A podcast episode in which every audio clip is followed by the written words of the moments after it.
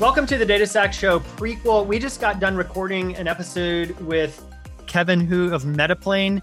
We talked about data observability, but most importantly, Kostas, one of the topics that we covered towards the very end of the show was the similarities between tilapia, the fish, and VCs. So that's my question for you. What are the similarities between tilapia and VC? Oh, come on. Like I cannot I cannot disclose that because like we we need to convince more people like to go and listen to the next episode. So I'm not, Oh, what a teaser. Oh yeah, like I'm sure Such a cliffhanger. Yeah, yeah, yeah. you have you have to tune in on the next episode to learn more about the similarities between tilapia the fish and VCs in Silicon Valley. Absolutely. Okay. Oh, in all seriousness, even though we did have some fun actually talking about fish on the show at the beginning and the end, my question is, Kostas, what what's unique about Metaplane in terms of data observability? There's tons of companies out there. They all have their own take on how to solve it. What stuck out to you about the approach that Metaplane's taking? That's that's a very good question.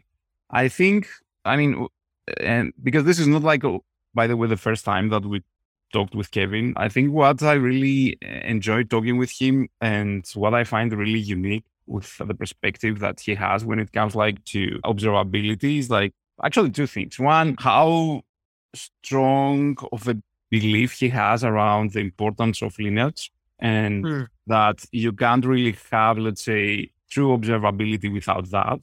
And that's what like one of the foundations worth like Metaplane is like building on. And the other, which I find it like a very, how to say that, like a unique but very important, let's say, characteristic that an entrepreneur who's building a company in a new category should have uh, in order to win is that he believes that like things change and like the terms that we're used today are probably not going to be the terms that we use tomorrow.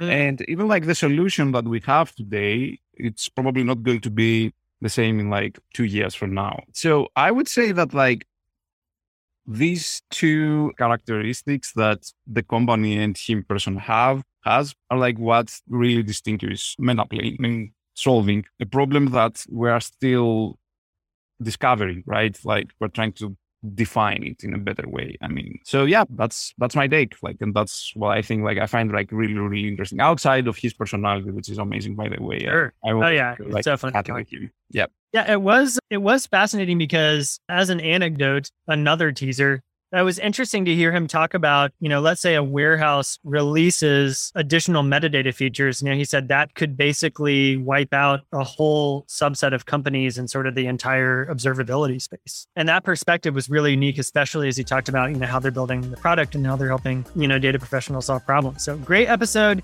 Definitely check it out. Tell a friend about it, and we will catch you on the next one.